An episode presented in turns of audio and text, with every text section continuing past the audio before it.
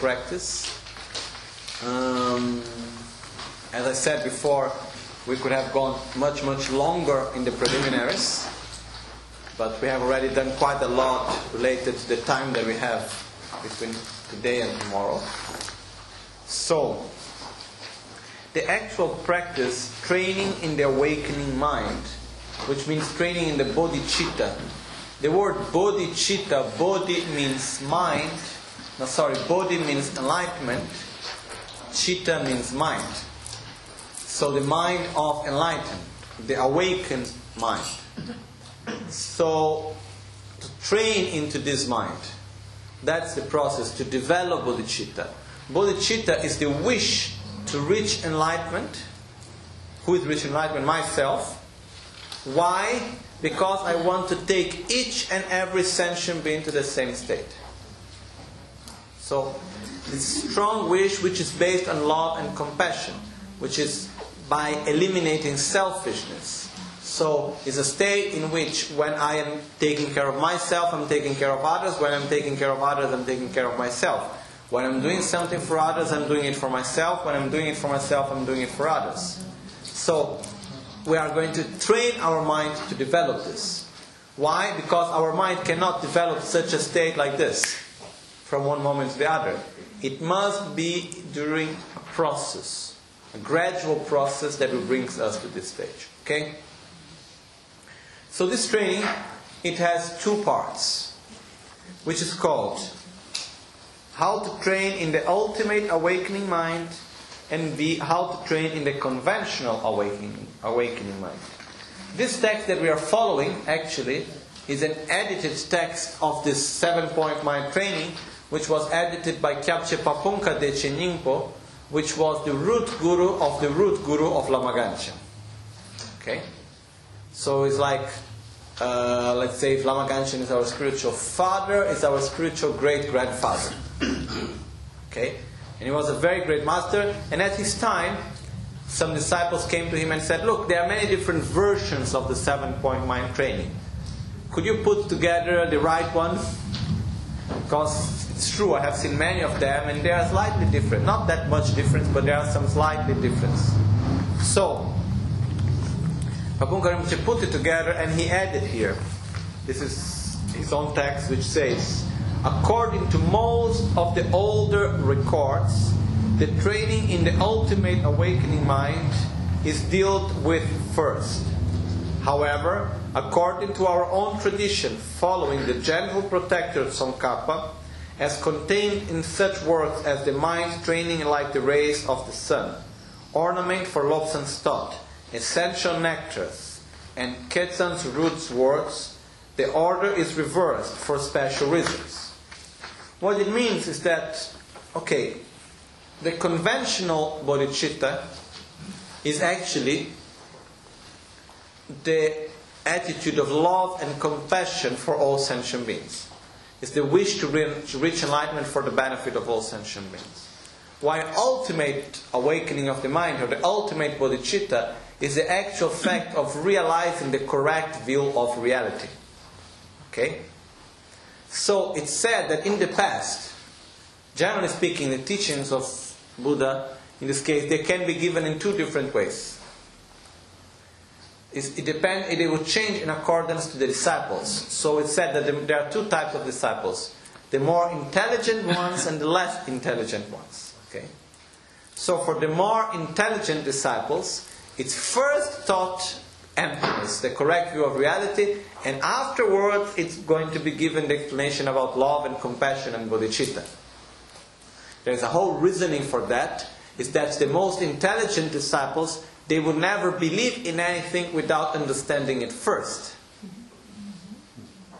So what happened is that for a more intelligent person in this case to take refuge in Buddha, he must first believe that a Buddha exists and have seen the experience of that. And the only way how he can really believe through his own understanding of a Buddha is through understanding the emptiness of inherent existence of the mind. That we are going to see this tomorrow. Anyhow. But the point is that these points are quite difficult. So if we all wait only to understand this before we generate the motivation and so on, time will go. So there is a, the other approach is first we generate the motivation and the mind of love and compassion, and after we understand the correct view of reality. Okay? So, since the time of Lama Tsongkhapa, which is already something more than 600 years ago, Lama Tsongkhapa already said, okay, most of the disciples today are the less intelligent ones. So I don't think this, to these days we are a little bit better than that. So he said, first we train in common bodhicitta, then we train in ultimate bodhicitta. First, we train in love and compassion and not have, and have being altruistic and not selfish. And then after we train into the correct view of reality.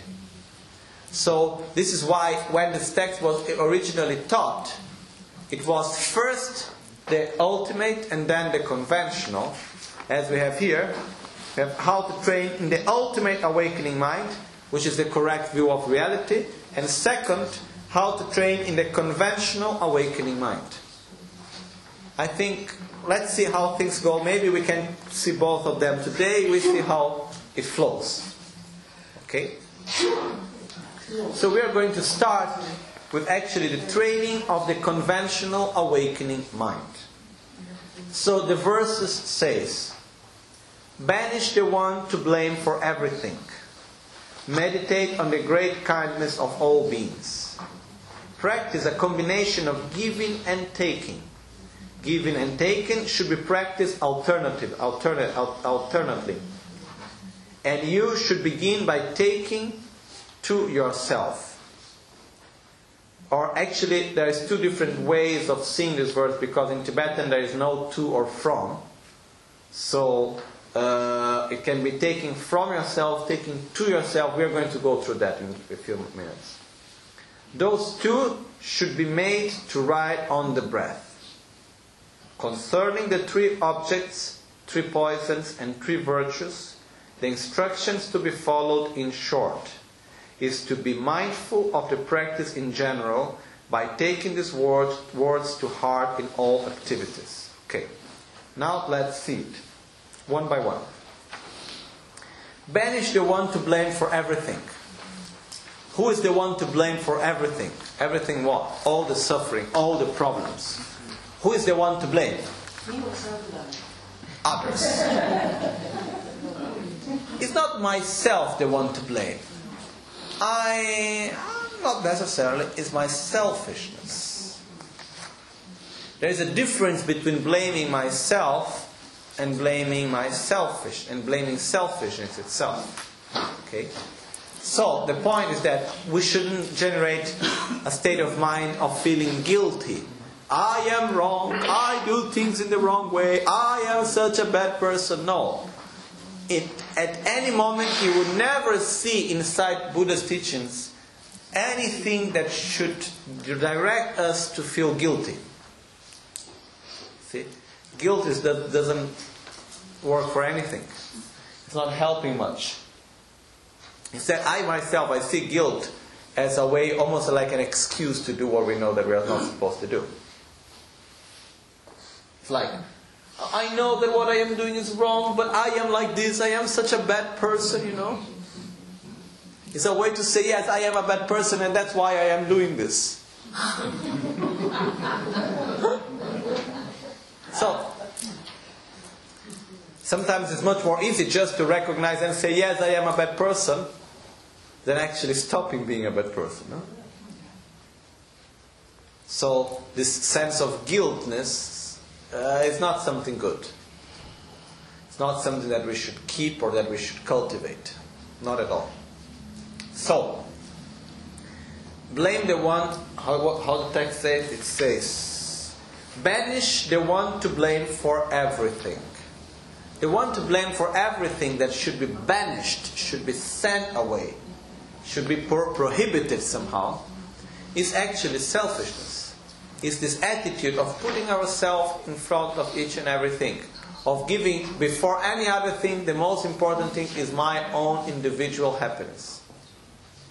So, this is the attitude that we should recognize as the actual main cause of suffering. It's not that difficult to see it, actually.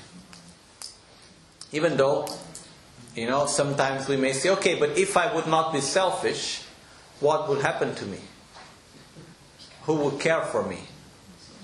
Like there is this text which Panchen Losang Chogi Gyaltsen, the same Lama that wrote the Guru Puja, he wrote this text called the is a debate between ignorance and wisdom. And there is a point when wisdom is saying to ignorance, Go away, you stupid one, you are just generating suffering and so and so on. And then ignorance, which in this moment is representing selfishness, answers back, Oh, you tell me to go away. But what is going to be of the person without me? who is going to give him food? How is he going to get anything in life? You know? If he doesn't think for himself, who is going to do it? You know? So when we think about selfishness, sometimes we think like this, yeah, but if I don't think for myself, if I don't take care of me, who is going to take care of me? You know? Everyone around me is selfish, so if I am not selfish, I am the fool one, you know. The point here, as I have just said before, but I repeat, is that actually to be altruistic, it doesn't mean not to take care of ourselves. To take care of others, it doesn't mean to eliminate ourselves. It's very important to understand this. It doesn't mean to sacrifice ourselves to help others. It's not, oh, I would like so much to do this, oh, but I can't do it because, you know, I need to do this and this and that for other people. And as, as I go on like this, I just, I, I get more and more depressed. But I still am doing things for others.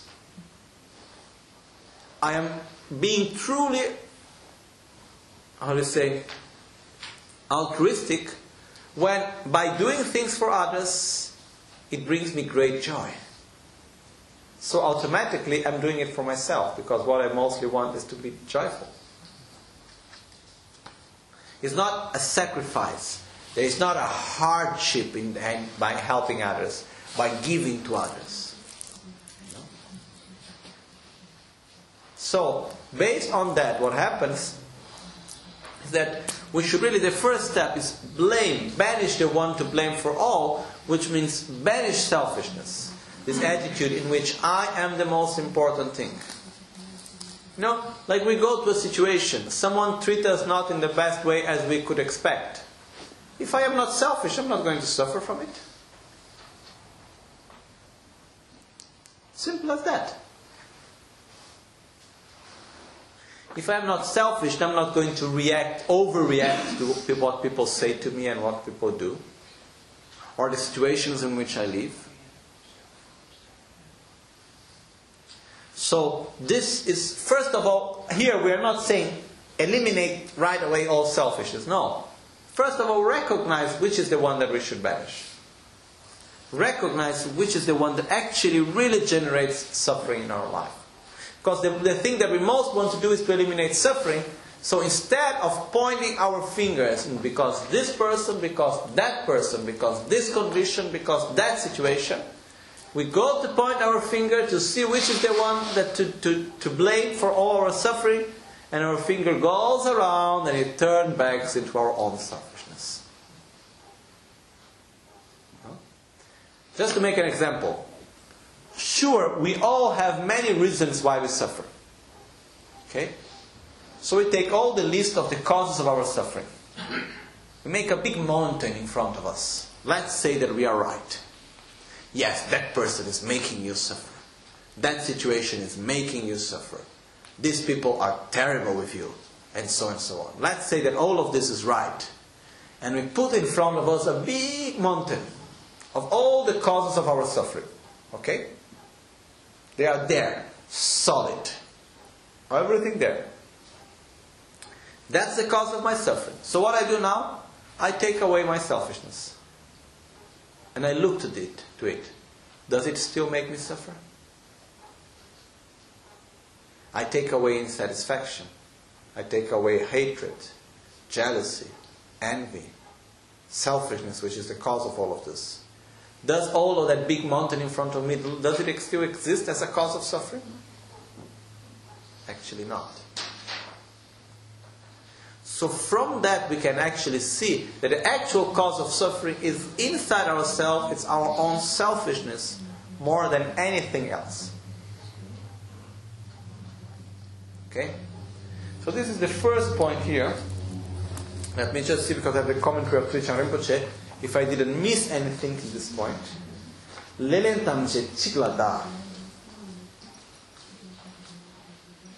Like, uh, do we have the Guru Puja text? Mm-hmm. Someone can lend me one? In English? Okay, thank you very much.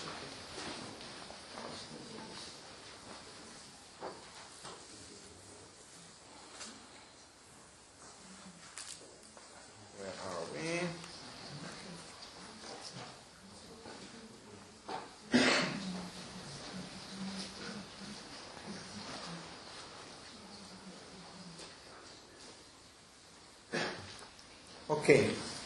The practice of lojong in the Guru Puja starts in verse 90. Okay.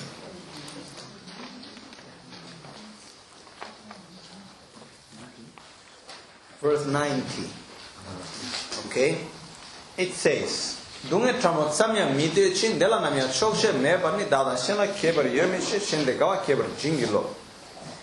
There is no difference between ourselves and others. None of us wishes even the slightest of sufferings, nor even the content, nor even, nor is even content with the happiness we have. Realizing this, we seek your blessings, that we may enhance the bliss and joy of others. rāngi chebar zimbe chōngne di mīdun dunga kebe gyur tōngne lē lēn tēla kōndu sōng che te dāzin tēnchen jōmpar jingilo this chronic disease of cherishing oneself which means self-cherishing, selfishness is the cause that gives rise to our unsought suffering perceiving this we seek your blessings to blame begrudge and destroy the monstrous demons of selfishness. Mana, mana chesun, mana chesun tela gordone zimbra jingilo. The mind that cherishes all mother beings and would secure them in bliss is the gateway leading to infinite virtue. Seeing this, we seek your blessings to cherish these beings more than our lives even should they rise up as as uh, even should they rise up as our enemies. Kona dan tu gon shenden ba shin te ba ik yunda yenden lo jingelo. In brief, the childish labor only for their own while Buddhas work solely for the welfare of others with the mind understanding the distinctions between the failing of one and the advantages of the other, we seek your blessings to enable us to equalize, exchange, to equalize and exchange ourselves for others. So, and it continues also. Chezin kuba mana chezi yende dajin chewe nejola nyamle chebra jingilo. Since cherishing ourselves is the doorway to all torment, while cherishing our mothers is the foundation of all that is good, we seek your blessings to make our core practice the yoga of exchanging self for others. And then we continue. It says, Tena jitun lama tuje che magyo drowe dirib dunga kui malo tada dala mimpada da she nyamche nubar da da da ge dege shen tawa ye drogang de dem prachingilo and thus, O venerable, compassionate gurus, we seek your blessings that all karmic depths, obstacle, and sufferings of mother beings may, without exception, ripen upon us right now, that, that we may give our happiness and virtue to others, whereby all beings have happiness.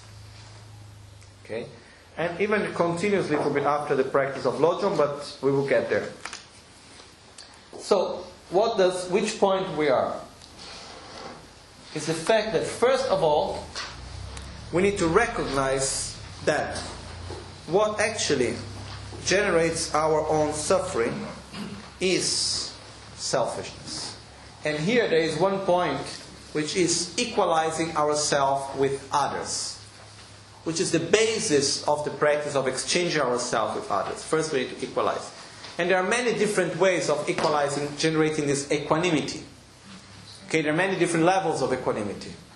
There is the equanimity that we have, for example, in the four immeasurables. Like we say, may all beings be free from the extremes of aversion to one and attraction to others. So it's like the equanimity of not having aversion and attraction, but seeing all in the same way. This is not the equanimity that we talk right now here. Then we have the equanimity that we all suffer and we all want to be free from suffering. This is also another type of equanimity, but yet it's not the equanimity that we meditate here. The equanimity that we should meditate here is the fact that we act only and mostly out of our own selfishness.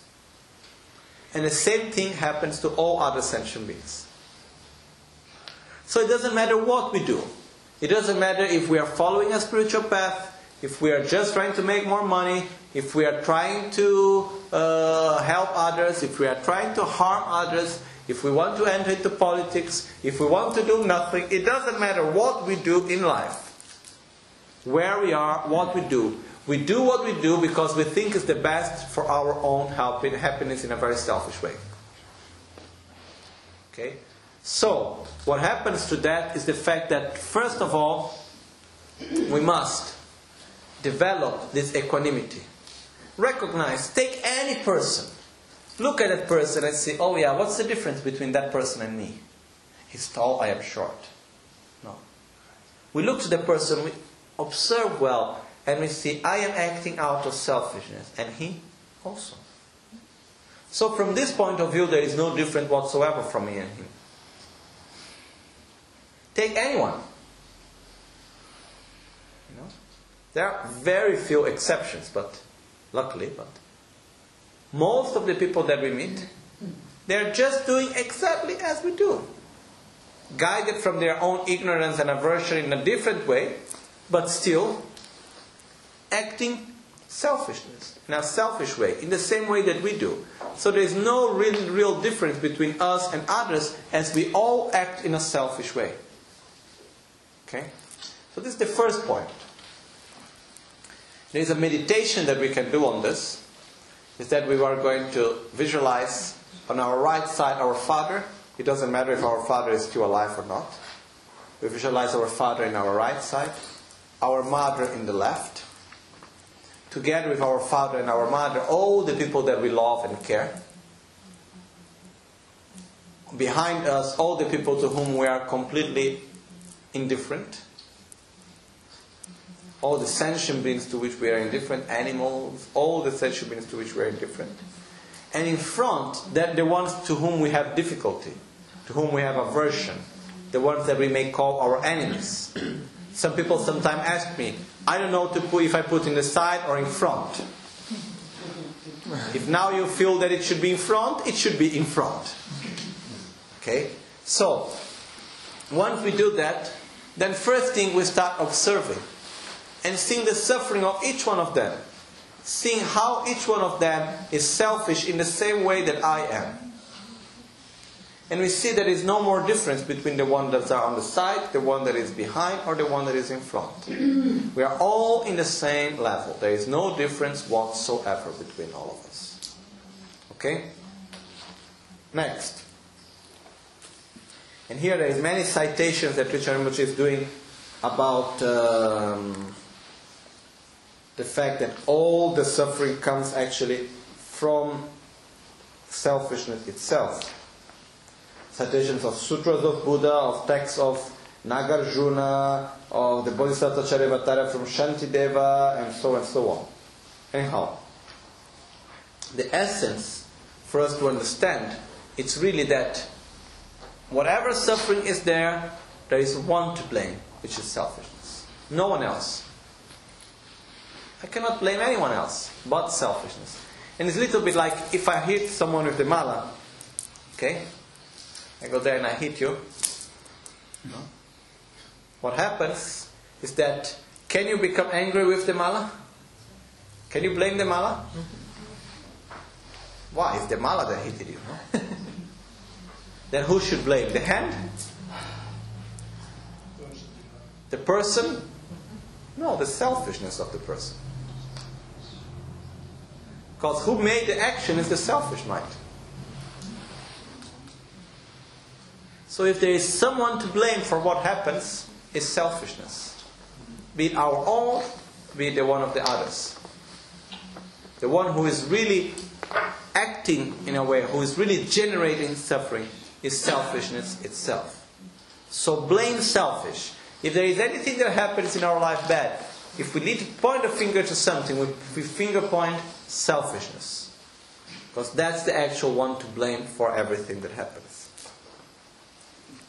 Secondly, after that, meditate on the great kindness of all beings. This is an important part, which is not that simple, but is also very important.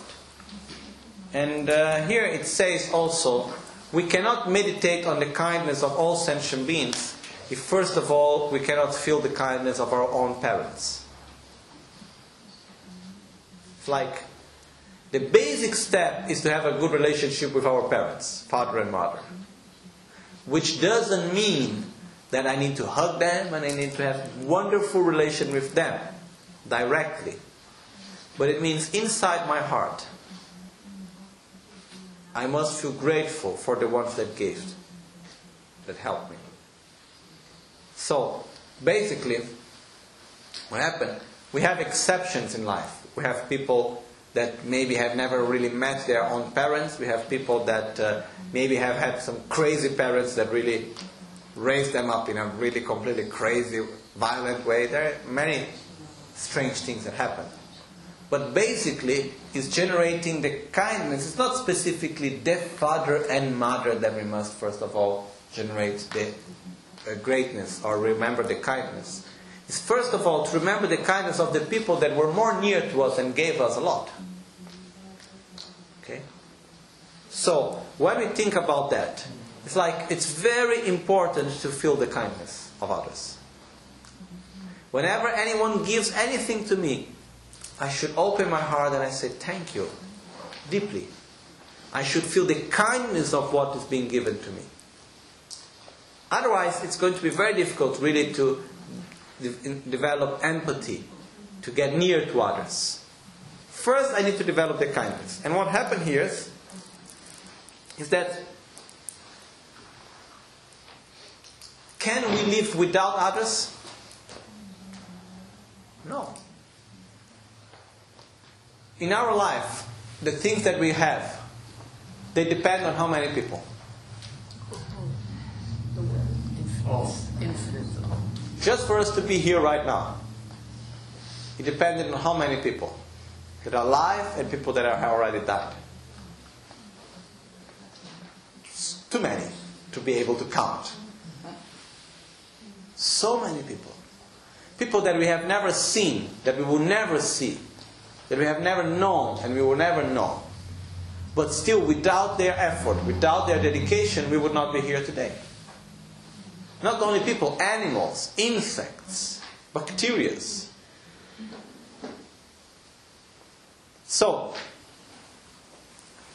it's very important for us to recognize, like, for example, one very simple exercise that we can do is when we put a plate of food in front of us and we think, how many people have worked for me to have this plate of food in front of me today? Thousands of people. Animals, insects, all of them had worked so hard for me to have this plate of food right now here. You know, it says also we should be grateful for the teacher who taught us how to read and write. And someone may say, oh yeah, but that was his job. He was paid to do it, you know. Why I need to be grateful for that? At least in Holland, you don't need to pay for school, right? Yeah. Like in Brazil, mm, like if you don't go to public school, you don't learn, learn much. At least in São Paulo, it's like that. It's sad, but it's true. You know, we have many kids getting out of school and they don't know even how to read and write well. Because there is a stupid law which says that teachers cannot answer back to the kids, cannot, uh, how to say, reprimere, um, punish them in any way, verbally or physically, they cannot. And they cannot also, uh, how do you say, when you cannot pass a year, how do you call that? Repeat? Yeah, they, you cannot fail the year. So a teacher cannot fail any student. It's a law. So what happened? The kids they go on, they never study, they treat the teachers badly. The teachers get completely exhausted and they need to get out of school based on psychiatric problems. It's true. And by the end of the day, we have a lot of young adults that don't know how to read and write. It's true. So, in Brazil, normally, in São Paulo at least, what we do is like, if, if you ever have the opportunity to pay for a school for your child, you pay. So, even we may say, yes, my teacher taught me how to read and write, but I even paid for him to do that, you know. Then why should I be grateful for him? It's like these days it's happening. If we go to the schools, I was talking to some people some time ago, and the kids, they say to the teachers, why you punish me? I am even paying you to do to be here. To you know? My parents are paying you to be here. If you get something in your life, it's thanks to me. You know, the, world, the things are getting completely upside down. So it's very important for us, really, for our own development, to feel the kindness of whatever we receive from whomever. There is one history of Saint Francis, which I like very much. Saint Francis, as you may know, he was very sick in the end of his life. He had bone tuberculosis, and uh, he was very weak and had all types of sickness. And he was going from one city to another, and actually, in the rules of the Franciscans priest, you are not supposed to walk to tr- go from one place to the other with horses or animals, but you're supposed to walk. But you can use animals only in case of two, a person being too weak or sick. And in this case, St. Francis was very weak. With bone tuberculosis, he was not really able of making any long walk. So there was one guy from a village, this villager, he had his own donkey. So he took St. Francis on his donkey. And while they were on the way, the villager went to St. Francis and said, Oh, so you are the very famous Francis, aren't you? And he said, humbly, Yes. He said, Oh, you know, people have so much faith and expectation on you. So please, remember not to go against their expectation. Huh? Act rightly. Because people have a lot. Don't, don't bring these people down. Huh? You know, St. Francis could have said, Who are you to tell me what to do? He could just do like this in his head and said, Okay, okay, okay, okay, shut up, go on. Instead of that, what he did, he came down with the donkey. He kneeled in front of the villager, joined his hands, and said, Thank you for your profound and precious advice. And after he went back on the donkey, and he continued. So, if we think, what was that? Was one villager just saying like, okay, come on, you know, act rightly because people have a lot of expectation on you. And he received it humbly. So this humbleness, it generates the fact of feeling great. You know, he could still be humble somehow and say, oh, thank you, but not getting down. Why he got down and kneeled? because of his humbleness and at the same time because of the greatness and the kindness that he felt. Otherwise, he should have no reason why to manifest his kindness.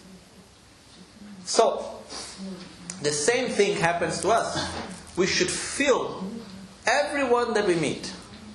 We have something to learn from them. If we are a doctor, we have a lot to learn from each patient that we meet. If we work anywhere, we have a lot to learn from each client that we have. If we are a teacher, from each student. Whatever we do in our life, each and every person that we meet, each and every person that we relate to, we have something to learn from them, and they are, have something to give to us. And if they are not giving anything now that we can find, sure they have given something in the past directly or indirectly. And very often we don't even have any idea what actually we receive from others. So the point here is that, first of all, to develop this sense of gratitude. You know, when we feel gra- when we feel this sense of gratitude, it fills ourselves. We feel fulfilled. We feel loved. one of the great problems that we have these days is that people don't feel loved. But how can I feel loved if I cannot recognize the love that others have for me? So, it's really feeling the greatness, the kindness of others. Meditate on the great kindness of all beings. And there is another point here which is a little bit tricky, maybe. But it says the only way for us to get out of our own cycle of suffering is developing great love and compassion towards all sentient beings. So they are very kind to me that because without them I cannot develop great love and compassion and again cannot get out of my own cycle of suffering. So if we see in the path to enlightenment, who is more important, the sentient beings or the Buddhas? The same. No difference. So the same kindness that I find in my guru, I should find in each and every person that I meet. Even if this person is not giving anything to me, but the opportunity for me to feel love for him or her is already giving me something. A lot. To receive something from someone, it doesn't mean necessarily this person needs to come and give me something materially. Or need to do something directly to me. If there is someone suffering and I feel love or I feel compassion for that person, this person is already giving a lot to me, is giving me the opportunity to feel compassion.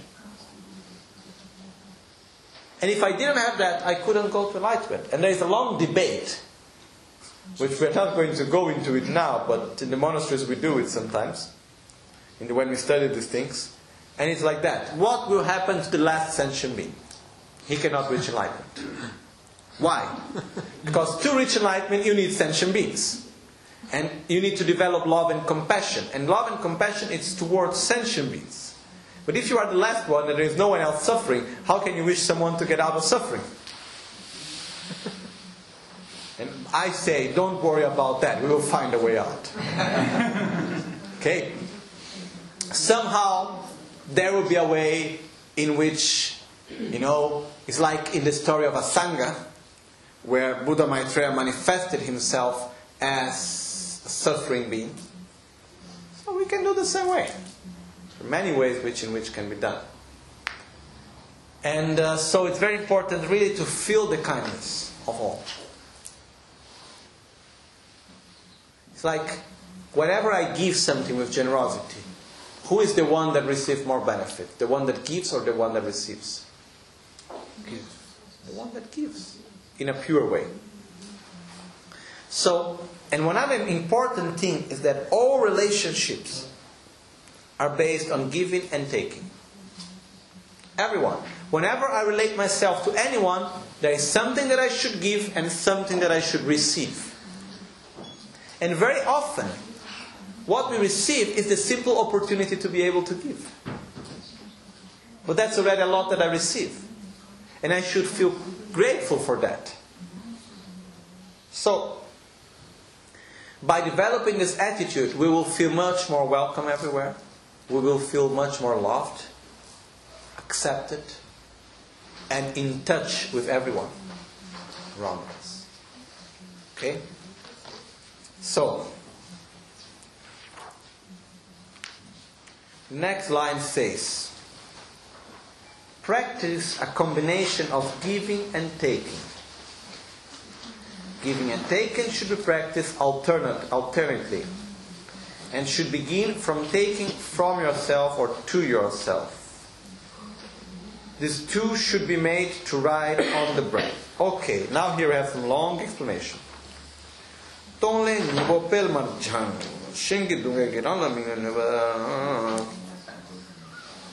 Okay.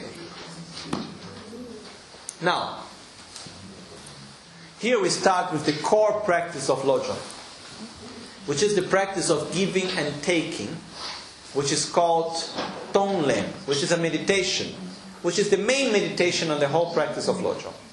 To understand it, we are going to see a few things. First of all, for us to be able to eliminate any state of mind, we must generate a state of mind which is directly opposite to the one that we want to eliminate. Okay? So, for example, if I say the mala is permanent, and I want to have a other way, I need to understand the mala is impermanent, which is directly opposite to it. If I think the mala is ugly, I must develop the mind that say the mala, the mala is not ugly or the mala is beautiful, because it directly it's opposite to being ugly. Okay. So I can have many other qualities of the mala, but if I don't develop the, the way the mind which says the mala is beautiful, or at least the mala is not ugly, I will not be able to eliminate the mind that says the mala is ugly. So, for us to eliminate any state of mind, we must develop and familiarize ourselves with a direct opposite mode of apprehension based on the same object. Okay? So normally we have nine objects to which we relate. The nine objects are 3 multiplied by 3. Okay? Which are friends, enemies, and neutral people. Which means people that benefit me, people that harm me, people to whom I am indifferent. People, but can be also animals. It doesn't necessarily need to be people. People like anything that harms me, benefits me, or it's indifferent to me, neutral to me. Then it multiplies. I have not only to me, to, to the eye and to the mind. Okay. Then I have the first part. Okay, people that benefit me. So my friends are the one that benefit me the one that benefits my friend, and the one that harms my enemy is my friend. So the one that benefits me is my friend, the one that benefits my friend is also my friend, and the one that harms my enemy is also my friend. Okay? Then I have the one that harms me is my enemy. The one that harms my friend is also my enemy, and the one that benefits my enemy is also my enemy. So I have my friend, the friend of my friend, the enemy of my enemy, which is my friend. Then I have my enemy, the enemy of my enemy, the friend of my enemy, which becomes my own enemy also. Is this clear? Then I have the one that doesn't do anything to me, to my friend, or to my enemy, and I am completely indifferent to him. Okay? And I have nine. And we are all the time relating to this nine. Okay? So, what we do is that, based on that, which is the attitude that we have towards these nine objects? anything that creates benefit, which means the enemy, the friends, I want attraction. Come to my side. Anything that generates aversion, the three objects of aversion, I have aversion. Go away. And the other ones don't come or go. Stay where you are. Okay? So this is the selfish attitude. The selfish attitude is saying, anything which is good, I want for me and for mine. Anything that is bad, I don't want it. Go wherever you want, harm me whatever you want, but don't harm me and my friends. Okay? Now, the practice of Tonglen is developing exactly the opposite attitude. The first time I said to Rinpoche, Oh, I'm going to teach Tonglen, uh, and Rinpoche said, Oh, really? Be careful. Uh, how are you doing it? Then I explained to Rinpoche and said, Okay, that's fine. And uh, I'm giving these explanations that I'm going to give now is exactly in accordance to the text written by Trijang Rinpoche, okay, which I have here. And uh, it says it works in the following way. The practice is based on visualization. So the first thing that we do is we visualize in our heart one like one black sphere, one black mass. Okay, more or less something black, like how to say that? One black, uh, one mass, one Bowl. one bowl or something, okay, which is in our heart. And uh, in the heart, it doesn't mean in the in the heart the actual organ of the heart. It's like in the center of our chest, in our heart chakra, let's say, okay. And uh, we have this black, ugly thing, which is very dense, and uh, it is really ugly. It's awful, even to look at it. It's like we feel like vomiting almost when we see it. It's like it's really it's not a good sensation, and uh, it's it can stink even, you know. It's there, and we look at it, and it makes us to feel, and it's very heavy. We feel completely heavy. We feel without space in our mind, in our heart, completely closed, almost asphyxiated of it. What is this black mass? Selfishness. This black thing is representing selfishness. So we give this form to selfishness, which is there in our heart. And we imagine it in details. And we see how ugly it is, how awful it is, and uh, how disgusting it is. And uh, as we do that, the first step is that we take the suffering from ourselves and then we imagine that it all absorbs into this black mass, black ugly thing in our heart. It all absorbs into selfishness. So all the sicknesses of our body,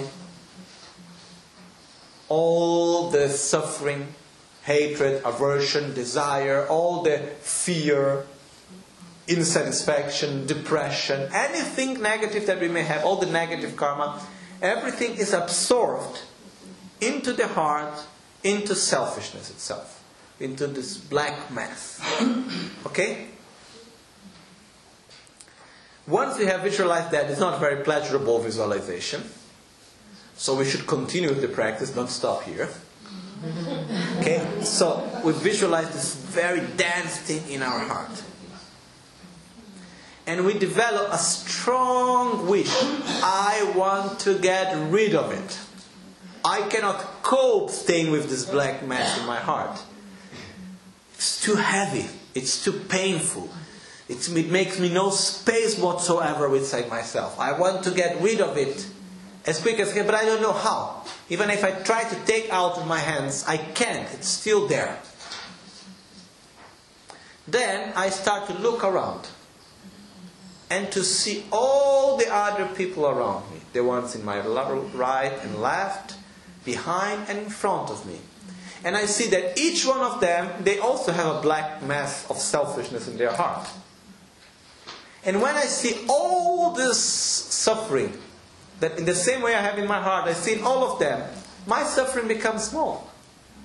It's nothing compared to the one that is around oh, everyone around me. And I look to them, I look at their eyes, I look at their heart, and I see this black thing in their heart of selfishness and how heavy it is, how much suffering it's generating, how much anxiety it's generating. And I wish profoundly for them to be free from suffering. So I say, may these people, each one of them, may they be free from suffering. May their suffering come upon me right now. May I take upon myself the suffering. So please, Guru Buddha, bless me, so I may be capable, I may have the strength to take the suffering of others upon myself right now. And I visualize as I inhale that the suffering of others, they come into me into the form of a black, dark smoke. It's like a dense smoke and dark. So this smoke comes, I inhale it, and it's not only smoke, it's the suffering of others. It's this black mass coming out of their heart.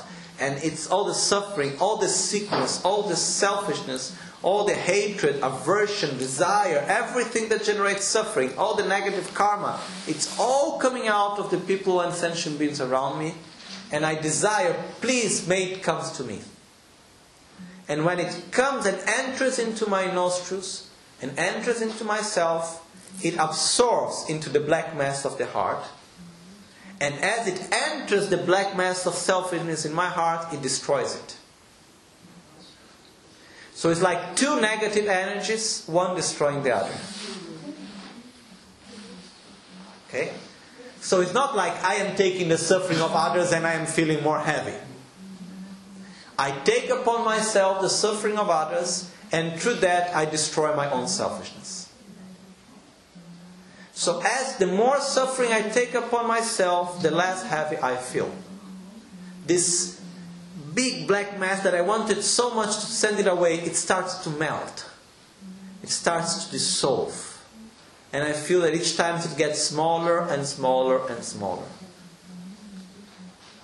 And when I exhale, I imagine white light and nectar that goes to all sentient beings and it represents all the good things that I have. I send my body in different forms to help each one of them in whatever they may need. They, they multiply into infinite forms. I send all the good things that I have my qualities, my joy, my positive karma, all the wealth that I have, it all multiplies. Because if it doesn't multiply, maybe it can be enough for one, but not more. So I multiply it into an infinite number of bodies, of wealth. So I transform it into medicine for those that are sick, into food for those that are hungry, into any object of desire, and it gives joy, it gives well being for all the sentient beings. So they stop harming each other because they feel satisfied. And I give all my merits, all my positive energy, I give to them in the form of white light and nectar. Then I inhale again, and all their suffering come back to me in the form of dark black smoke that enters through my nostrils and through the central channel and it goes into the heart, eliminating selfishness. And I do the cycle of taking. Before exhaling, I keep my breath for a few seconds and I rejoice the fact of taking the suffering from others and I concentrate into the fact that it is eliminating selfishness. And then I exhale joy and well being. Then I rejoice of the joy and well being of others. And then I inhale their suffering again. And I go on on this cycle. Through this cycle, what I do is that actually we are having a complete opposite attitude of selfishness. Because what's the attitude of selfishness? Suffering, go away, well being and happiness come to me. And here, what we are doing suffering, come to me, well being and happiness go to others. So, someone may ask, are we getting crazy or what? no. The important point here is to concentrate on our heart, on the selfishness being destroyed. We shouldn't feel by the end of this meditation or during it, we shouldn't feel more heavy we shouldn't feel more suffering. We shouldn't feel the suffering of others within ourselves. We should feel that they come to us and it destroys our own selfishness. We can do this in a general way, but we can do also specific. Even like that, let's say we are watching TV and we see some program talking about the suffering in Africa, let's say, or any other situation of suffering, and then we concentrate and we imagine that that suffering come to ourselves it destroys our selfishness in the heart, and we give love, compassion, joy, well being in the form of light and nectar to others, to them. You know, we can do this. We are in the world, we see someone suffering, we can do it. We can do it at any moment. And it has a very strong impact, both in ourselves and it also is a benefit for others. The benefit for others is not that we are really taking the suffering of others within ourselves. If that would be possible, as we have said before during karma, all the Buddhas would have already done that in the past, and in the present, and in the future, but it's not possible. But through that, we can create positive conditions, subtle conditions to help others to overcome their own suffering also. But the most important thing is that we are generating altruistic mind and we are eliminating selfishness through this process. It's not something intellectual, it's not difficult to understand intellectually, but it's something that we should do. And the more we do, the more naturally it will come, and the more it will feel. It's a very strong meditation. It's not something that you just do, okay. It's something that touches ourselves. And after doing it again and again, again and again, we can really see the difference. We can really see when we are going after the meditation, when we are going to see other people and deal with other people, we are going to be different. So, through that, we take the suffering of others, which eliminate our selfishness, and we give our joy and well-being to others. Okay? And we can do that. that to make this meditation a little bit more profound, not, not, more profound, sorry, but to make in a more continuous way, the explanation which is given is that we imagine that from the right nostril of the sentient beings, of the people, eh, they are, all their suffering comes out. It comes to us and enters our left nostril and goes to the heart, destroying selfishness. And then we give our joy and well being in the form of white, in the form of light and nectar through our right, right, nostril and enters the left nostril of other beings. And we create a cycle, a circle, cycle, taking and giving, taking and giving, taking and giving. Okay? This visualization is a little bit more difficult. So I advise in the beginning, we just visualize first I take, then I give, I take, I keep my breath, I rejoice. I give, I keep my breath, I rejoice. I take, rejoice, give, rejoice. Take, rejoice, give, rejoice. Take, rejoice, give, rejoice. And it goes on a cycle. We can do it also for example, by dividing all the different types of suffering. But it says also in the teachings that we should start from the people that are more near to us. We shouldn't start like, oh, may I take the suffering of all sentient beings, with the exception of this, that, that, and that other person. we should start with the people that are more near to us. Our family, the people that we meet every day, our enemies, the people that we help and they treat us badly and in return, the people that are in our daily life near to us. We should start through that. Then after that we can expand to others. Because it's very easy to say, oh, I love all sentient beings. You know, I have a very small, very short exception list. so mostly it's love and compassion. And there is a small exception list. The others are not in this exception list because they have not harmed me yet. But in the moment they harm me, they're going also to get into the exception list, you know. This is not working. so I'll tell you the story of Asanga. Asanga was a great master in India 1500 years ago around. I think so at least. I have very bad memory with numbers, so I don't know really how long ago it was, but I think 1500 years ago.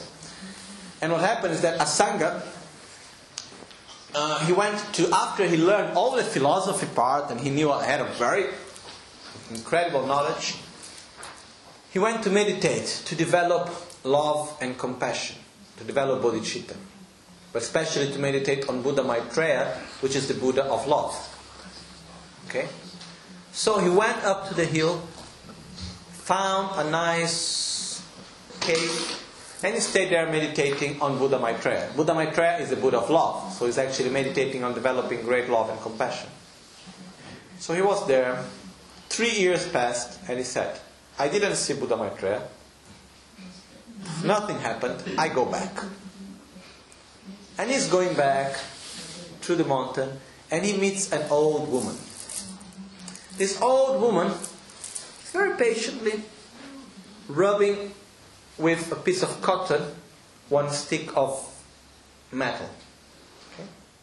Like this. And on the other side, she has many sticks of metal like this. And on the other side, she has a little cup full of with some needles inside. And then he asks, Oh, my dear lady, what are you doing? And uh, she answers, I am making needles by consuming the metal with the cotton. No? And he looked at her and he said, "Oh, what a percep- how what how how, how um, what a dedication! You know how what an effort! If this person can be put so much effort to just make needles, what is three years of my life to develop great love? It's nothing. So he goes back to meditate, and there he is for other three years. Three years pass, nothing. He said, "Now I go." He starts going back, and he sees some birds, which they were always passing by a big wall of stone. And by actually the touching of the feather of the birds, which is so soft and gentle, but by the touching of the feather of the, of the birds for such a long time at the stone wall, it made a hole in the stone. And he looked and he said, Look, how something so gentle after such a long time can create a, such a strong effect. What is six years of my life to develop great love? Nothing. And he goes back to meditate. Three years pass by, nothing. He says, okay, now I go back. Then he meets something else that I never remember what it is. There are some things that I read once and it stays in my mind. Some things that I read 20 times and it never stays. This is one of them. Anyhow, he meets some other condition and this makes him to go back again. Okay? And he goes back and after more three years he says, no result. I didn't see Buddha Maitreya. He didn't come to meet me. I haven't realized anything. I am just the same as I came in. I'm going out. And this time, no excuses. So he goes out, he reaches down the mountain, and when he arrives nearby the village, there is a dog in front of him. This dog is very sick. The dog has, in the part of the belly of the dog, it's completely an open infection, full of worms. And when Asanga look at the dog, Asanga feels so much love for the dog and so much compassion. And he wishes that the dog may be free from suffering, but from the slightest suffering, which can be the suffering of the pain of his infection, till the most deep suffering of samsara. He wishes the dog really to be completely free from suffering. So he wants to do something to help him to get out of the suffering at that moment because he deeply loves the dog. And here, when he goes to take away the worms, he sees that he loves the worms in the same way. He feels the same love to them also. Because they also suffer.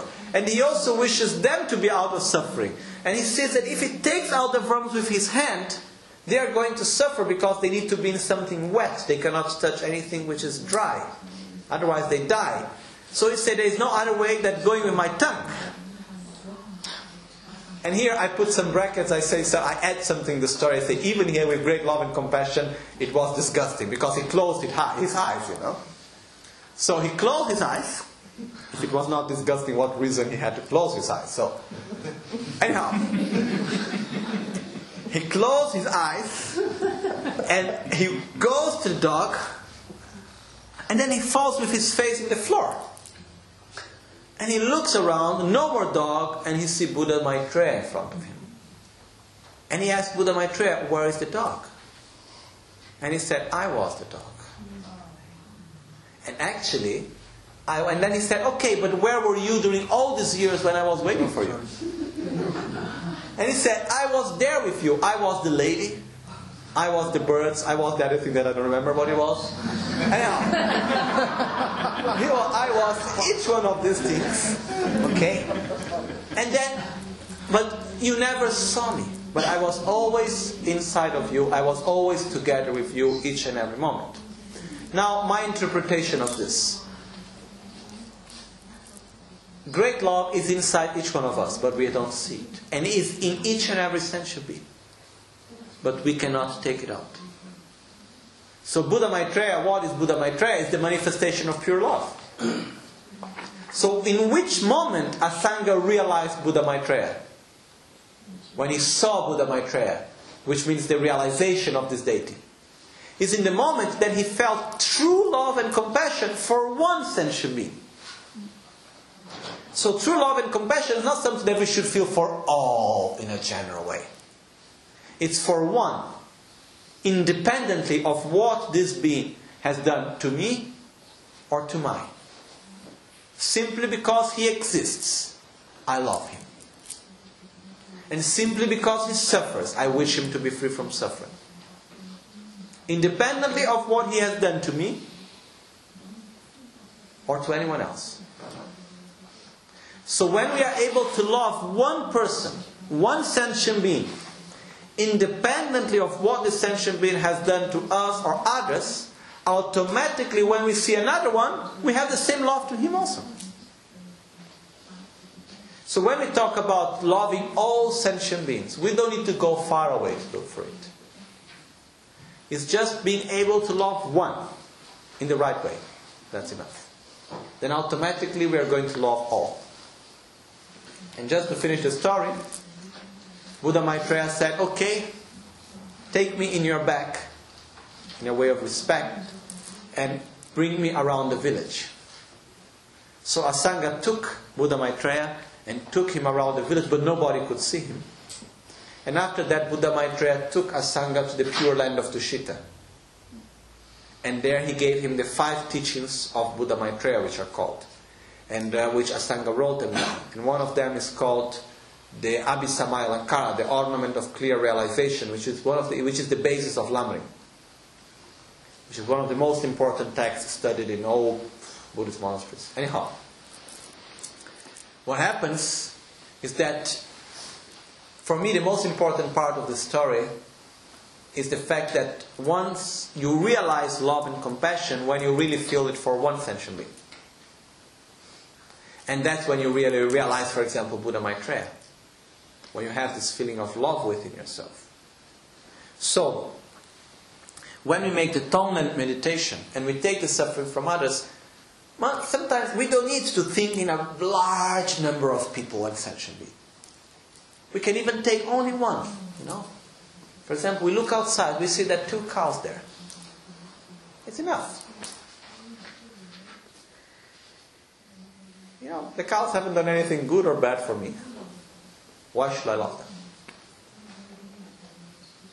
Or meditate to take the suffering and give the joy to the mosquito which is going around in the room.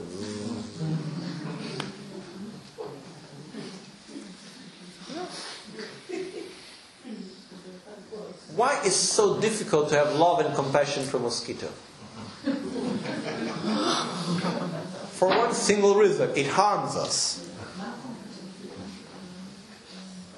Simple as that. Why? Because it makes bzzz, and we don't feel we cannot sleep. Or because it makes us just feel some little thing. What big harm is a mosquito doing to us? One week of itching. Yeah, so what? no? Even one month? Uh-huh. What is that compared to the suffering that we create when we kill him? It's nothing. So, what happened is that why we have difficulty loving a mosquito? Because it harms us. So I believe personally, I'm a little bit, it's a little bit a hard line, but I believe that the best way for us to start developing real love and compassion to others is to start with the one that harms me. If I am able really to take the suffering of the one that is harming me and give the joy to the one that is harming me, sincerely, I'm working hard on myself. And from the moment that I'm able to love that person, or that mosquito, whatsoever, you know, sincerely, even if that love exists only for one second, I am then a big step ahead. And the more I can feel love, the more I will be able to feel love. Until one day it will come naturally. So, this practice of Tonglen is a very powerful practice. This is the meditation which was the secret practice which was passed from Lama Serlingpa, from Suvanadipa to Atisha and so on. This meditation was kept secret for a very long time. And it's very simple. It's not complicated, no? Nobody can, I don't understand it, how, how to do. It's quite simple. The important point, remember, is to put selfishness in the heart and the suffering of others to come and eliminate selfishness. Otherwise, by the end, we were just going to be. Like. I tell you one small story. It's a true story. Of a friend of ours. Last time we were in Borobudur, last February. Oh, it was February or March? I don't remember anyhow. February, I think. March. March. And we were in Borobudur, and there was one disciple of Lama Gangchen there. And uh, I was talking to him, and uh, he said, Oh, you know, I was, oh, which teachings are you giving? I said, Oh, Tonglen. I said, Oh, I tell you a story to tell you about it. And uh, he said, Okay, he's a very old disciple of Lama Gangchen from many years from Malaysia. And he said, You know, I had a problem in my prostate. Prostate, you say in English? Prostate. And I needed to make an operation to take the prostate away, the whole prostate away. So he said, I was in the hospital. They made all the examinations to see the size of the prostate, so to make the right type of operation and so on. And then it took from that moment until the operation took something like five hours waiting there. So what I did, as my prostate was going to be taken away, I did Tonglen into my prostate. So I visualized all the suffering of the hospital coming in and absorbing into my prostate. And I did that for all the five hours until the operation came in, and before the operation, they made the anesthesia. All the time that I had, and I've imagined all the sickness that of people that had this same type of sickness, and all the suffering of the hospital and everything else absorbing into my prostate. Okay. They did the operation. They needed to make a different type of operation because his prostate was so big. Much bigger than the one that they, uh, that they did before when they did the exam, the x-ray, whatever they did before. And the, doctors requested that it would, could be put in the university because it was the largest prostate they ever saw in Malaysia. no? So it's there in the university, and Mr. was Mr. Koch, this friend of ours, and he was very proud of his prostate. And he said, "I never told the doctors really what I did. What otherwise they would call me crazy, but that's how it is." So. Don't do Tonglen meditation into something else than your own selfishness.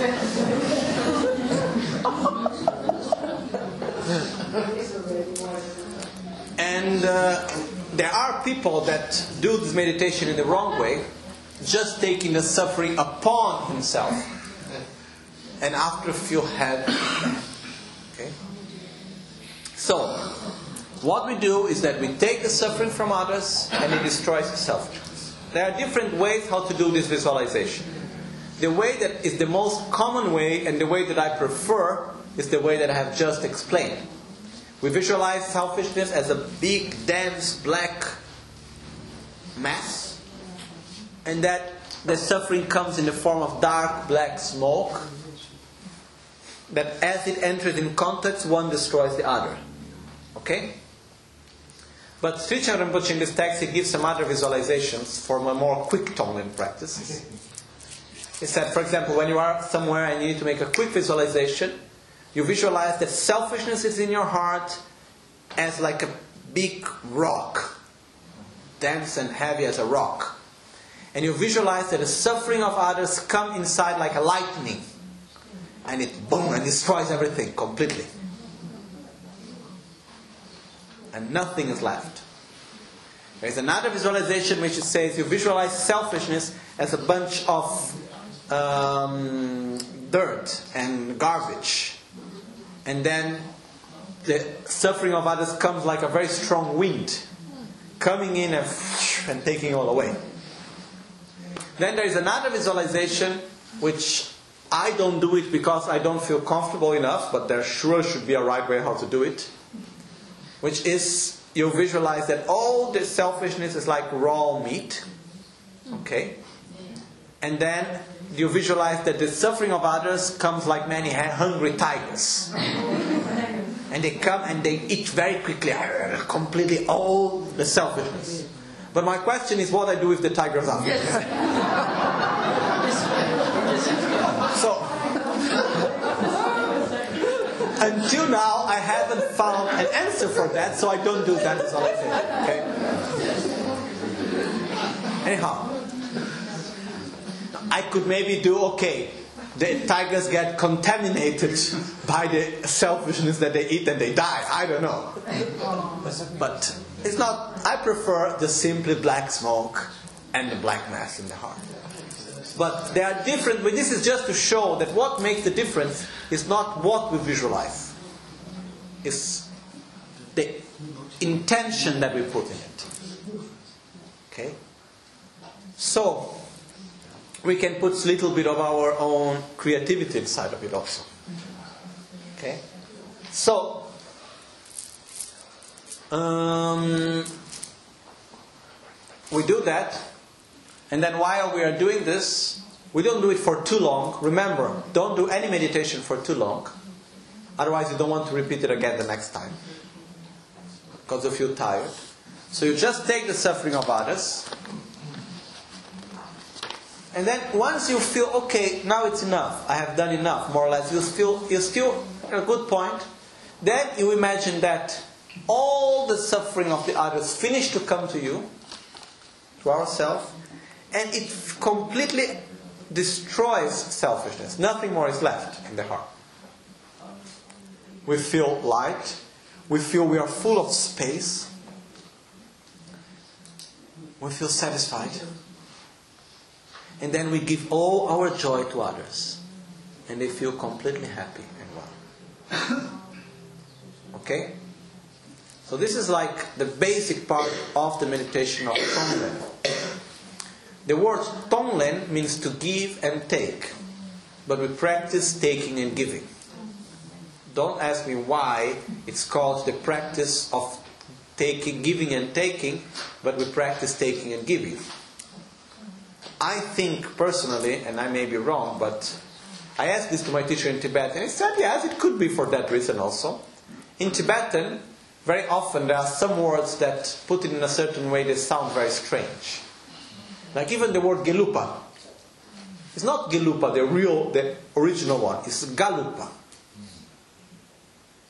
Which means the, the, the, the school from Ganden. Okay? But galupa, it sounds very strange in Tibetan, so it transformed into gelupa. Galuk was very strange, so it transformed into geluk. Okay? So, in the same way, to say in Tibetan the practice of lentong, it looks like Chinese. It sounds very strange. So you say tonglen. You know, in Tibetan there are many funny things like this. Like there are some things where you can enumerate things. Like when you say body, speech, mind, quality, and action. Okay? This is the right order. But when you are going to say it in Tibetan, normally all together you say body, speech, mind, action, and quality. Why? Because it sounds better. Yeah, it's true. It sounds better. No? So, uh, lunga ye, we say kusuntu tinle danyunde. It's like we change the order because it sounds better. There are things that we count as one, two, three, four, five. But when we say it, we say one, five, two, three, four. But when we count, it's one, two, three, four, five. It's just because it sounds better. We say it better. Devjorgiwan means because of the pronunciation, because it sounds better. So because it sounds better, we put it in a different way. So this is the reason why, I, one of the reasons why I think it said tong len and not len tong. That's why it said the practice of giving and taking, but actually it's the practice of taking and giving. So you start from taking and then you give. Here in the text it says, um, is a combination of giving and taking. Giving and taking should be practiced alternatively, and it should begin from taking um, to oneself. It's actually one of the ways that. Actually, the, the difficulty is because in Tibetan, uh, it's right to say from oneself and to oneself, or for. You can translate in different ways, and both of them are right. And there are two different interpretations. One is that it says, yes, it's the practice of giving and taking, but you start from taking to yourself. And then after you give to others. The first thing. Secondly, it's when we say you start from taking to yourself, it also means you start by taking all the sufferings of yourself to your own selfishness. Remember, we did that explanation in the beginning? It said, first take all the sickness and everything to your own selfishness. It says, take the suffering of yesterday, of today, of tomorrow. Take all the sufferings and you take it to this right moment that they absorb into selfishness. And then after you take the one from others into you, and then you give your joy to others.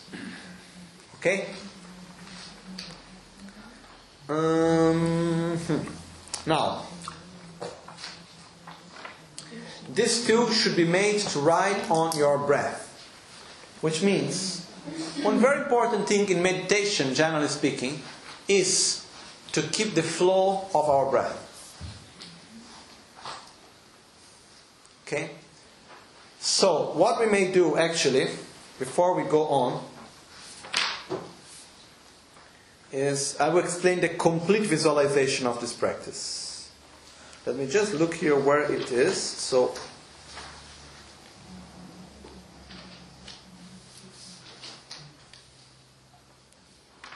one second.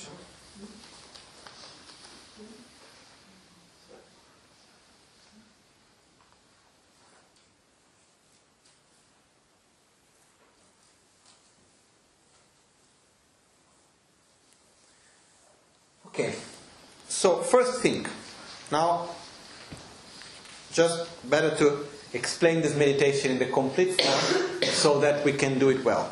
Okay? First thing, sit in the right position.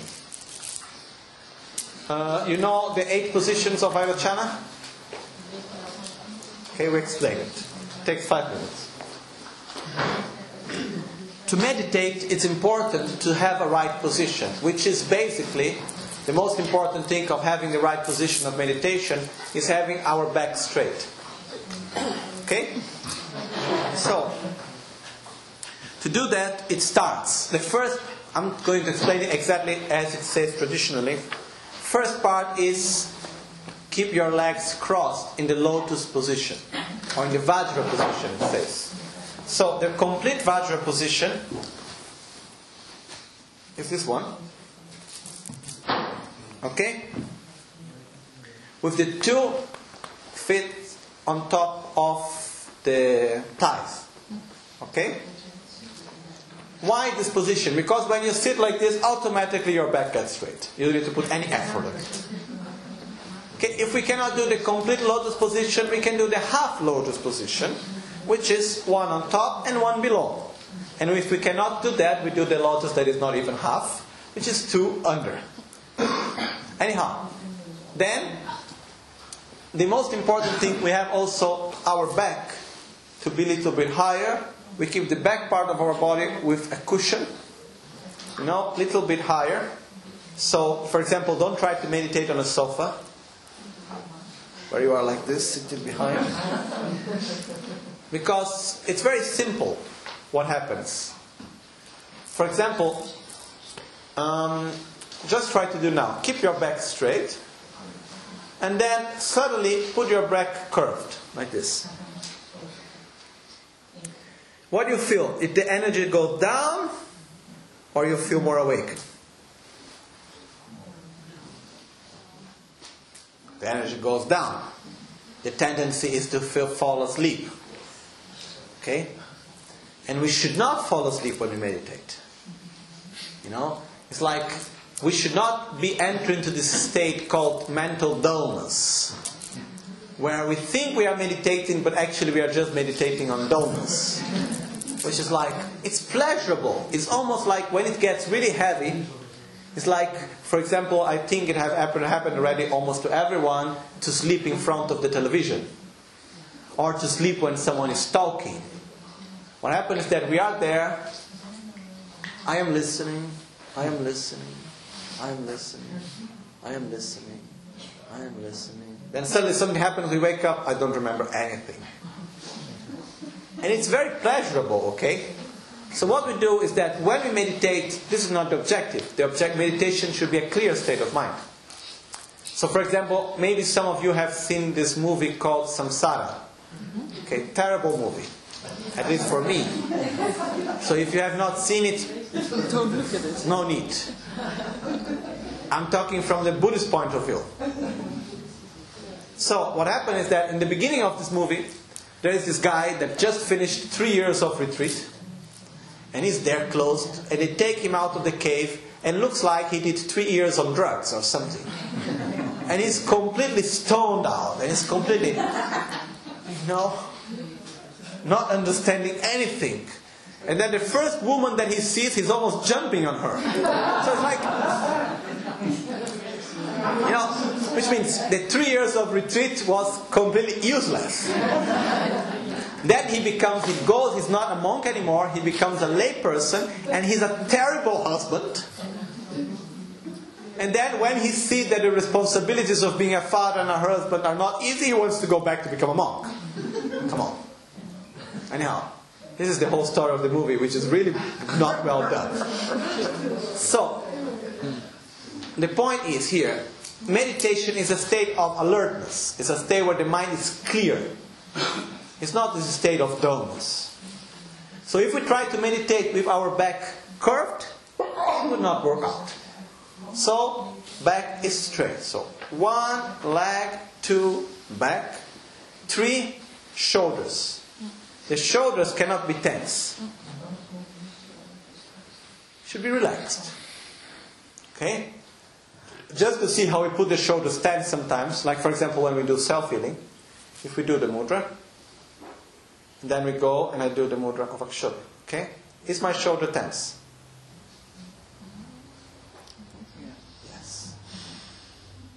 Okay, we do that very often. So the shoulders must be relaxed. Okay? The hands, the right hand on top of the left. Okay? With the thumbs together. The arms should not be touching the body, but they should be open, creating a triangle on each one of the sides. So we have filled triangles. We have the one in the hand with the fingers. We have the triangle creating the whole body, and also the other two triangles in our two arms. Okay?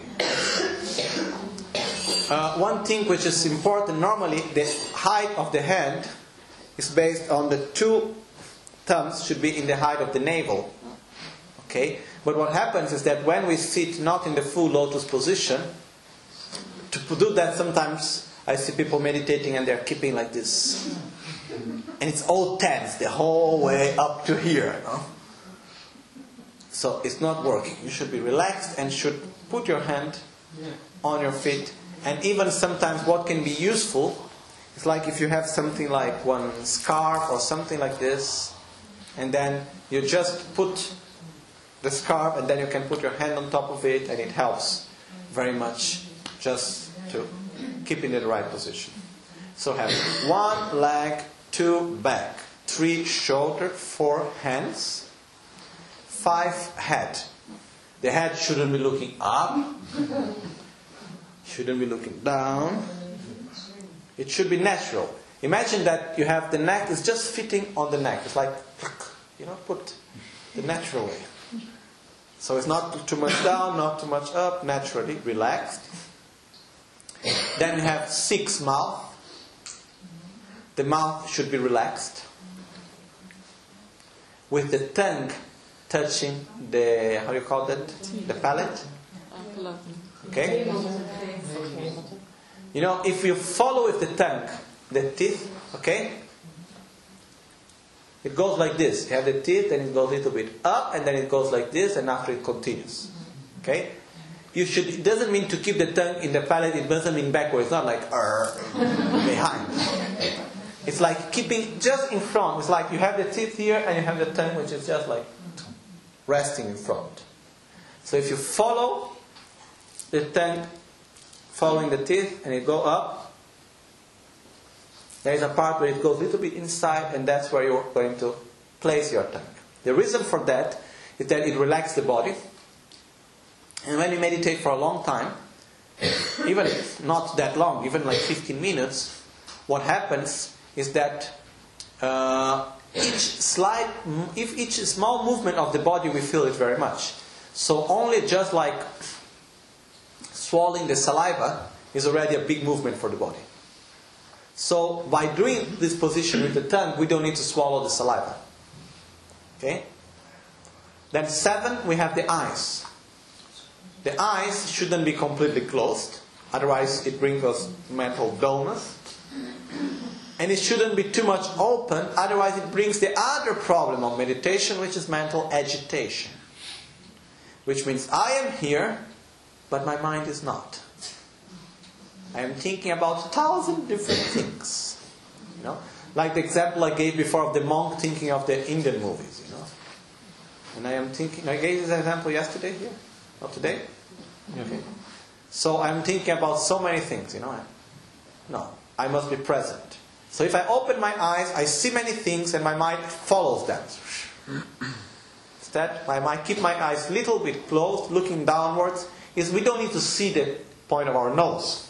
Some, in some explanations it said, look downwards in the direction of your nose. And some people come, came to me saying, oh, I, try, I get headache after meditating because I try to keep looking at my nose. It makes me to have headache. You don't need to see your nose. Just keep your eyes looking downwards. Okay, so we don't have, not completely closed, it's slightly closed, looking downwards. So we have got seven, right? Seven positions. So we have got one leg, two back, three shoulder, four heads, five head, six mouth, seven eyes, and the eighth position is the cycle of breath. It's the awareness of our own breath. I inhale and I exhale. And I have awareness of it. It's not something that uh, I just do without thinking. I, I have awareness of it. And I keep the cycle. It's like, you know, to have a beautiful music, you must have the right timing. You have the metronome, no? How do you call that in English? The metro. Metronome like metric. Tick, tack, tack, tack, tick, tack, Metronome. tack, tack, tick, tack, tack. No? Or like a maestro, which is giving the time. Our breath is our time of our is giving the time, is giving the si- is giving the rhythm of our meditation. Okay? So we should keep it. Always the awareness about the breath. I inhale. I exhale. So this is the position. Then based on the position, then afterwards, then we start the first thing that we do is we calm our mind. How? By simply meditating on our breath. I inhale and exhale. It doesn't matter what comes to my mind, I send it away.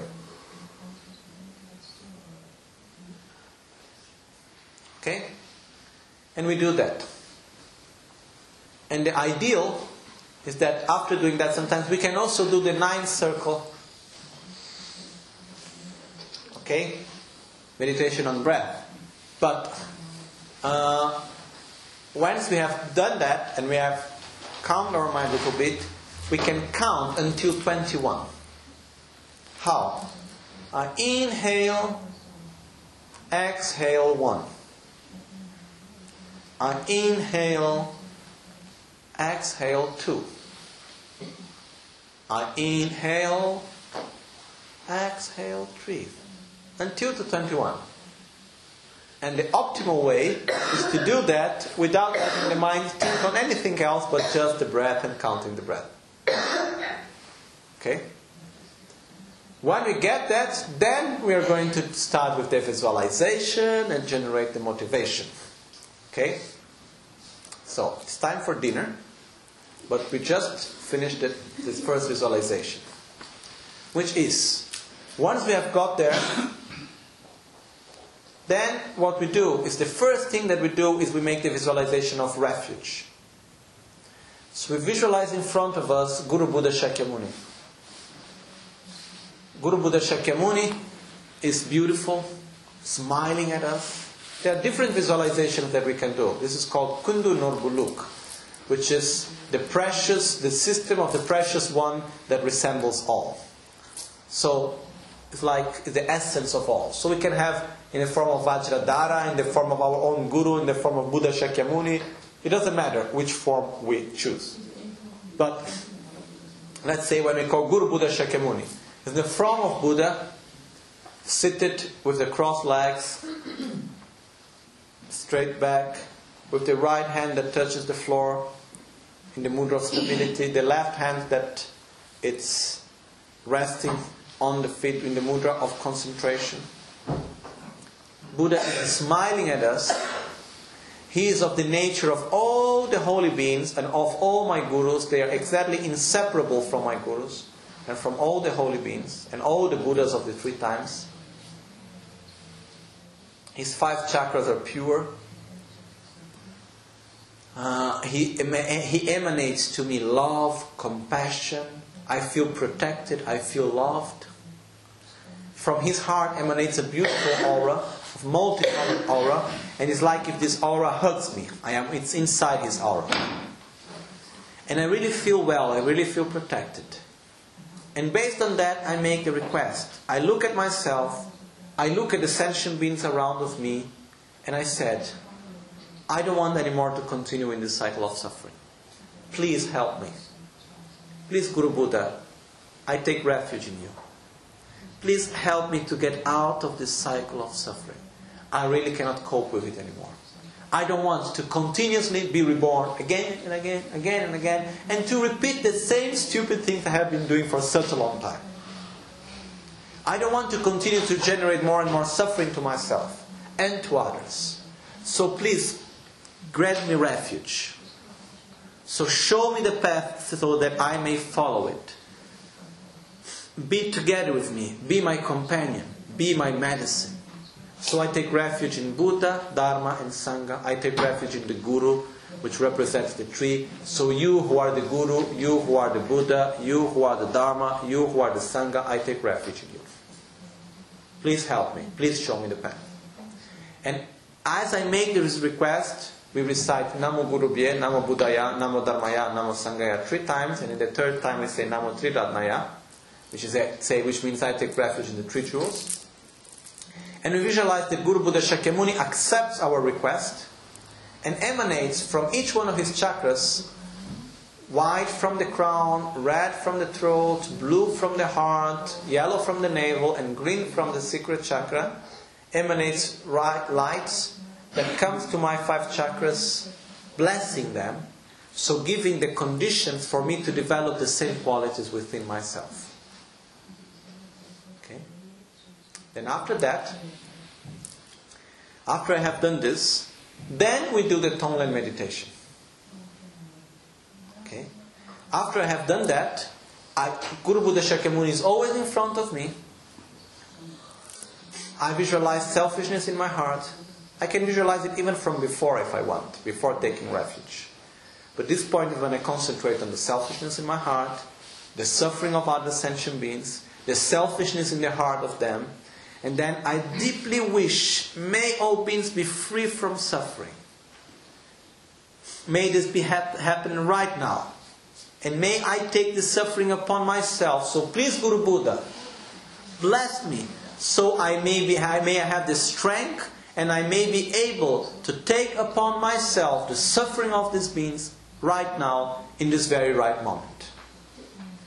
So then I visualize that the suffering comes as my wish through the blessings of Guru Buddha, enters my nostrils, goes through my heart to the selfish mind, this black mass, and eliminates it.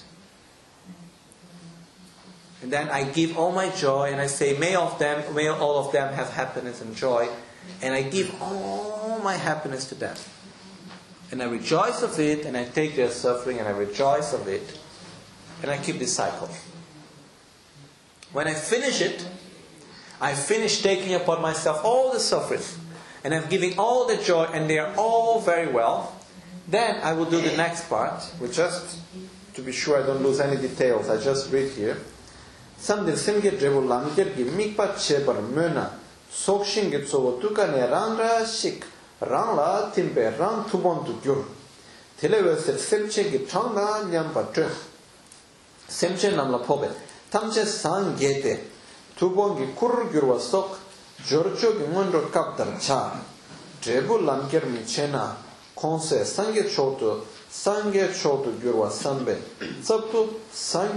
somnyam che lemba ta nyawa narme ne. Okay. Alright.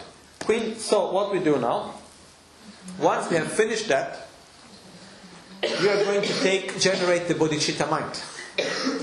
So we still have Guru Buddha in front of us and we take what we call the refuge of the result path. So we say, I take refuge in my own potential to become a Buddha. So I take refuge in the Buddha that I one day will become.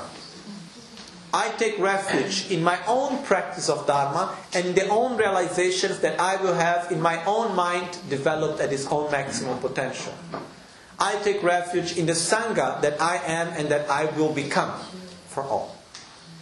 So that I say, Sangye Chedan, so ye chonam la chanjo bardo dani kyatsu chi dagi jinso give sonam ge drola Sangye sho. In the Buddha, Dharma, and Sangha, I take refuge unto enlightenment. Through the practice of generosity and the other perfections, may I reach Buddhahood for the benefit of all sentient beings. I recite this three times, and I, I visualize that Guru Buddha Shakyamuni accepts my request of wanting to reach Buddhahood for the benefit of all sentient beings. And then from Guru Buddha Shakyamuni, he emanates another one exactly like him. It's like having one candle that lights the other candle. So, and then comes the emanation of Guru Buddha Shakyamuni to my crown. He comes, he turns around, enters into myself, and I become inseparable of Guru Buddha Shakyamuni. My body, my speech, and my mind become one and with the same nature of the one of Guru Buddha Shakyamuni. Then after of that, I do the seven limitless prayers. May all beings have happiness and its causes. May all beings be free from suffering and its causes, and so on. And while I do these prayers, I visualize that from my heart, light and nectar emanates, going to all sentient beings, and bringing all of them to the same state of enlightenment. And the emanation of Buddha comes from my heart, going to each one of them and bringing them to the same state of enlightenment. Okay? Once I have done that, the same light that goes to them comes back and reabsorbs into my heart. And all the sentient beings are in the state of enlightenment. Okay?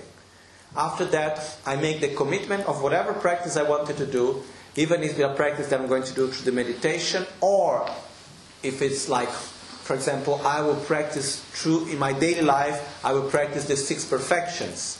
I will practice generosity, or I will do the self healing practice, or whatever practice I will do, I make the commitment. I will follow this practice for the benefit of all sentient beings. And then after that, we visualize that Guru Buddha Shakyamuni in front of us dissolves into light, and this light comes to ourselves, enters into our third eye, forehead, enters into our central channel, goes and it fills our central channel, and once again we feel that we are of the same and inseparable nature of Guru Buddha Shakyamuni. Okay? So, in this way, we conclude the practice of Tonglen, and we can put this inside the preliminary practices. And then after that, we can continue with self healing, we can continue with whatever practice we may do. With Guru Yoga of Lama Tsongkhapa, and so and so on. Okay? So this meditation of Tonglen, we can also do it when we are doing actually in the Guru Puja in the verse after the verse 90 as we have just said. This verse that we repeat three times. Why we repeat this verse three times? because we visualize the first time that we take all the suffering of sentient beings for ourselves. And we give to them all our, our body emanates. So we imagine that our body, we give our body to other, multiplying it in infinite forms. Second, we take all the karmic debts of all sentient beings. Sorry, all the mental defilements of all sentient beings we take for ourselves. Anger, jealousy, pride, and so on. And we give to them all the material things that we have, they manifest into different forms. Then third, we take all the karmic debts, all the negative karma of sentient beings we take for ourselves that destroys selfishness, and we give all our merit and positive energy to all sentient beings. That's why we recite this three times. Okay? So, this is a very strong practice. Does it look difficult?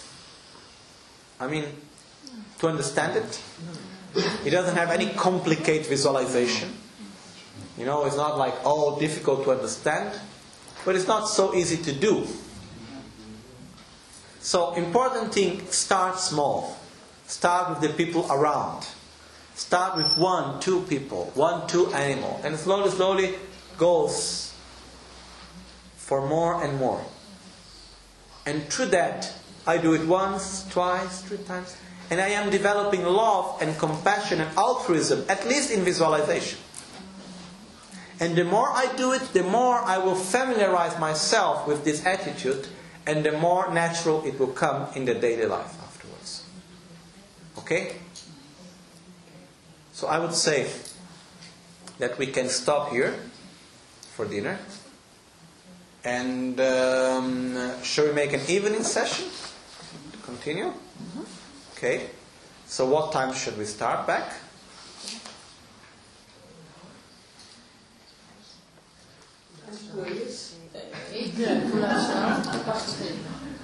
Okay, now it's quarter to seven, right?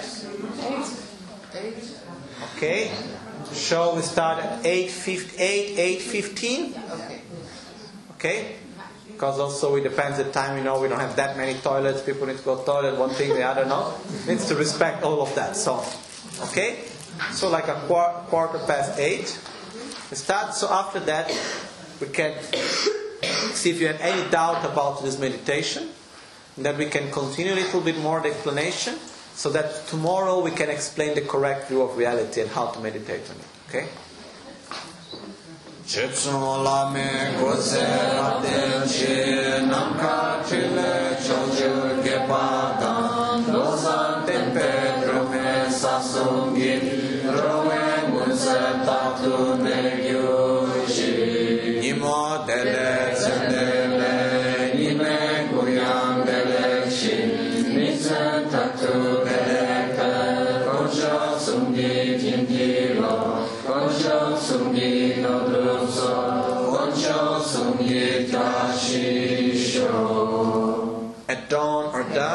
at night or midday, may the three jewels grant us their blessings. May they help us to achieve all realizations and sprinkle the path of our lives with various signs of auspiciousness. Let's also Bij zonsopgang en zonsondergang, bij nacht of middag, mogen drie juwelen onze zegeningen schenken. Mogen zij ons helpen alle realisaties te verwerven en het pad van ons leven bestoeien met variërende tekens van voorspoed. Weiß solche Aufgaben uns na nachts und middags, mögen die drei Wege unsere Segen gewähren. Mögen sie uns der Frau verlieben und zu onze Lebensweg mit den verschiedensten Leistungen sprengen.